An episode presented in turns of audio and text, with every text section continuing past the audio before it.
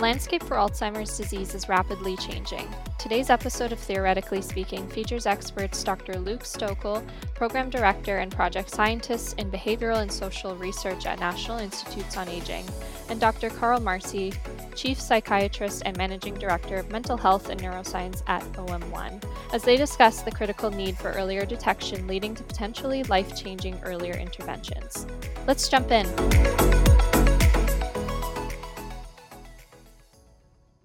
Thank you, Sydney. Luke, uh, great to have you aboard here and welcome to this conversation. You and I have been uh, talking a little bit about Alzheimer's recently, and I thought we might share some of what we've been talking about to a broader audience. You know, for me, as a clinician and real world data scientist and researcher, it really seems like the last year, even the last six months, there's been a sea change in excitement and and really the conversation in Alzheimer's. You live and breathe at the National Institute on Aging this topic. Um, what are, what are you hearing? Does it does it really feel like there's a big change happening?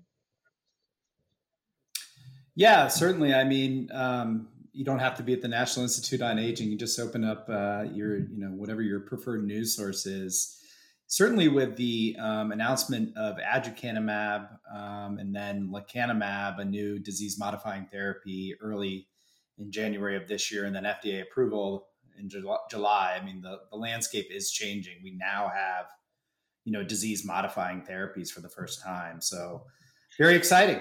Uh, and yeah, we're seeing it in NIA, and uh, we're excited about what's um, what's happening in the future. Yeah, and I think part of that excitement, uh, at least for me clinically, is this idea that particularly with uh, lecanemab and and soon hopefully um, Lilly's drug donanemab, you know, that we have a correlation between the reduction in plaque burden and the slowdown in cognition and function over time. And you know, we've never had that relationship before.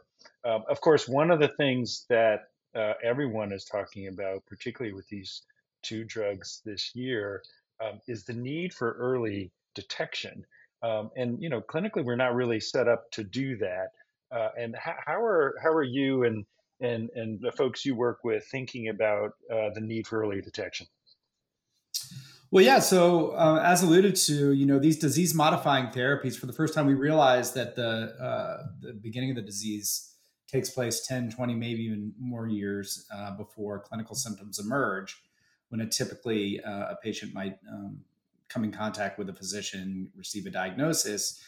So, uh, given we need to know who is going to be developing these diseases um, before there's clinical symptoms, we need to have a way of detecting when that those changes are happening and who those people are that will benefit from the interventions. And um, so a lot of our work has been poured into strategies for earlier detection screening people into trials so that we can test these very exciting uh, therapeutics uh, that are being developed right now and recently uh, receiving approval.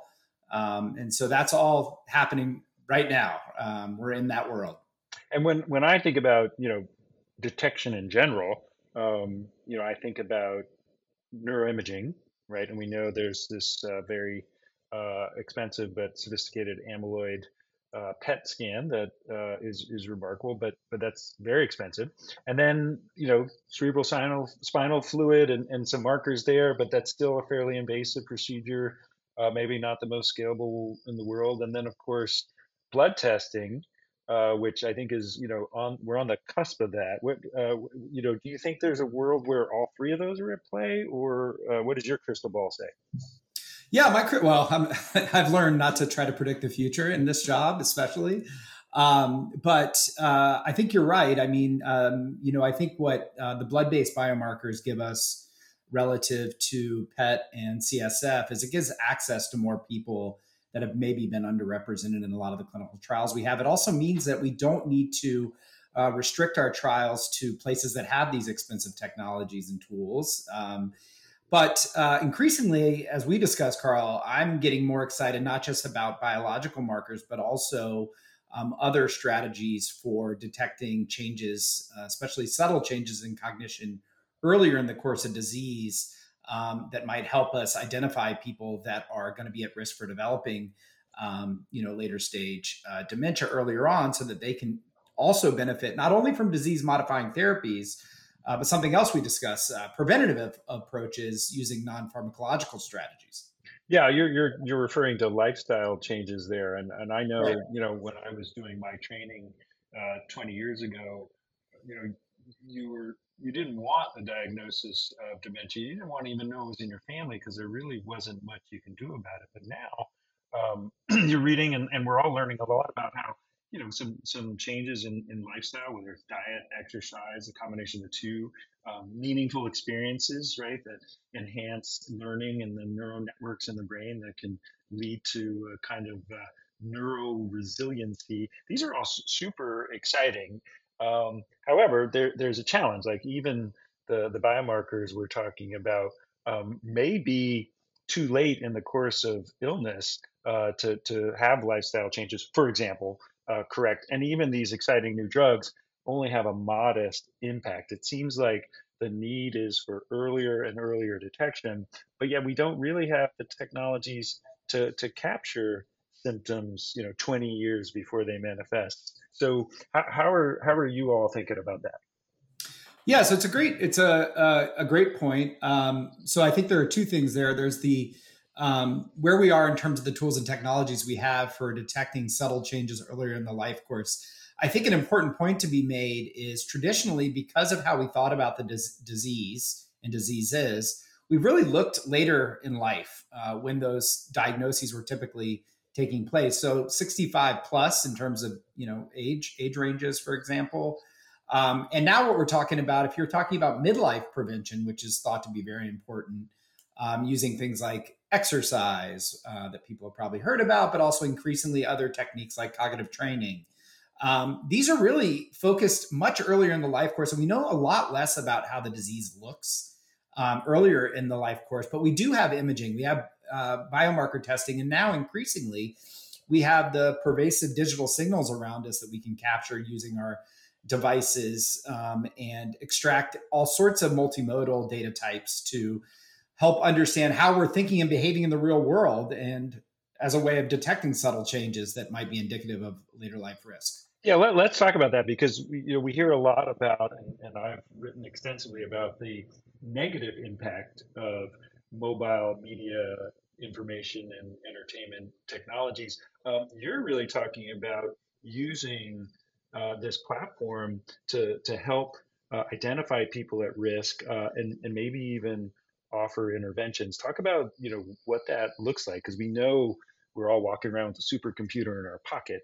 Uh, how, how can that help detect early uh, Alzheimer's? Yeah, so we talked a little bit about this already, but you know your your your quote unquote phone, uh, you know, is a powerful supercomputer that has a lot of sensors that are detecting all sorts of things: how you move, how you speak, um, you know, cameras are detecting what your eyes are doing, what your face is doing. There's a lot of signals that are coming into your device. And increasingly, we have sophisticated computational data science techniques using AI and machine learning that can, you know, process those signals in more sophisticated ways to pull out subtle changes that we can then correlate to um, data that relates to diagnosis later in life so that early on we can say, you know, this might be a signal, this might not um, and again, you're not restricted now because this personal supercomputer is with you. you. You don't have to schedule an appointment to come into an academic medical center. We can do this increasingly in your living free living environment. Uh, so you don't have to sit in an artificial set of tests or in a machine, you know, um, that's imaging your brain uh, necessarily. You can walk around the world in the way you would live and function in the way you hope these therapies are going to help prevent decline that's going to impact what's meaningful to you in your life. We can look at that in your life to understand better like what approaches are going to be helpful for you to maintain that quality of life that is so important to you not just what we think might be helpful to you. Yeah super exciting. So the idea of taking uh, the the sensing abilities and computational power of this mobile device and, and using it in service of, of diagnosis. I, I, I'm putting my data science hat on now, though, and and you know we know that when we're building sophisticated models, particularly in healthcare, we we need a gold standard.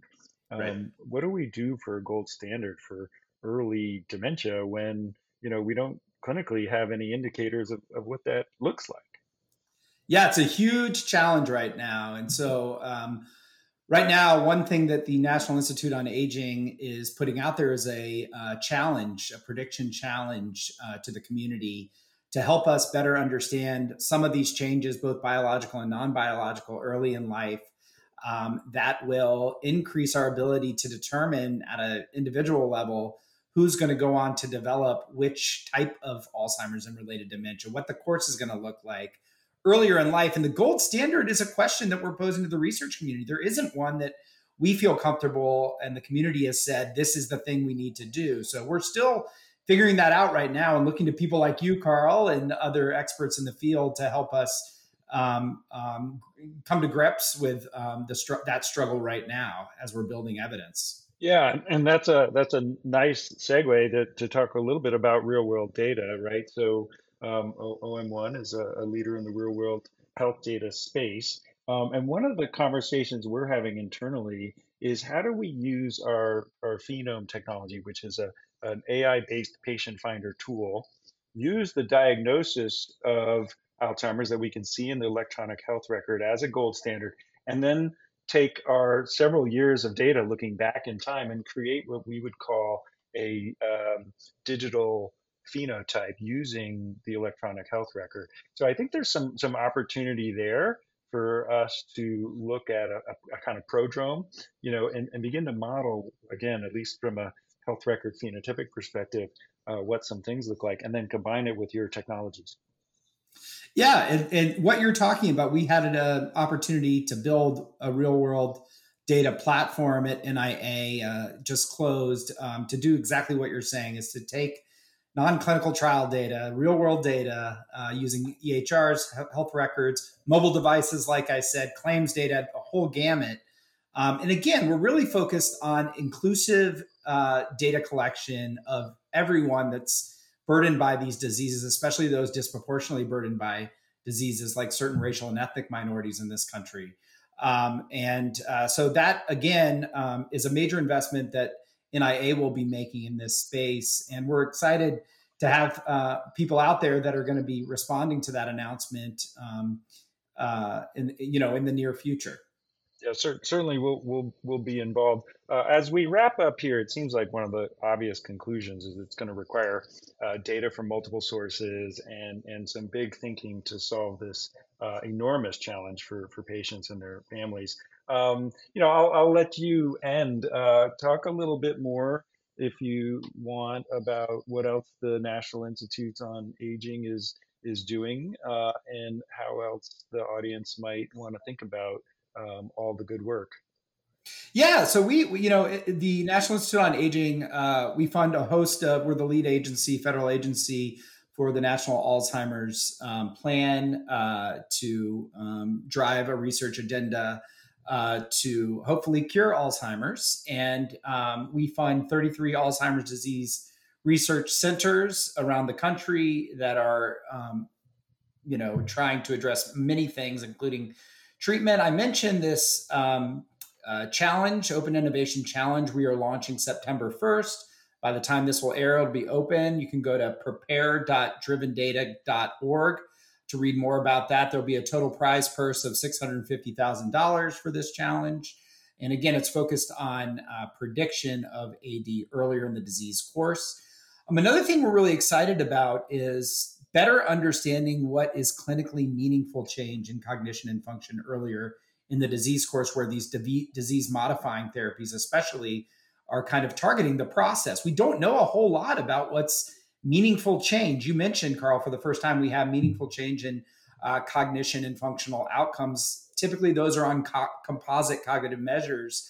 Um, but that doesn't capture everything that could be meaningful to an individual patient. So we want to learn more about that, especially criteria in the research context to assess whether an intervention has had clinically meaningful impact, um, including both benefit and harm. Uh, those are all open questions, especially early on um, with these earlier uh, therapies. Um, and then for general information, just go to uh, alzheimers.gov. There's a, a, wealth of information at that website.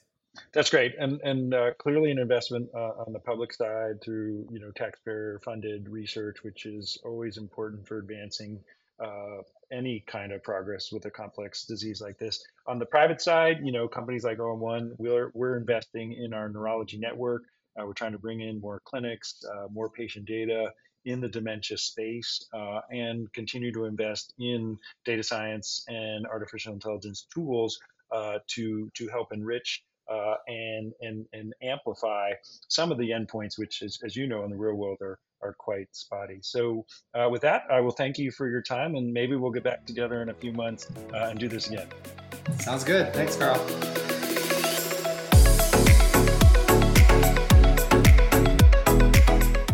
Hope you enjoyed this episode of Theoretically Speaking and that you'll tune in to future episodes, where we chat with pharma value, evidence, and access experts. Don't forget to subscribe.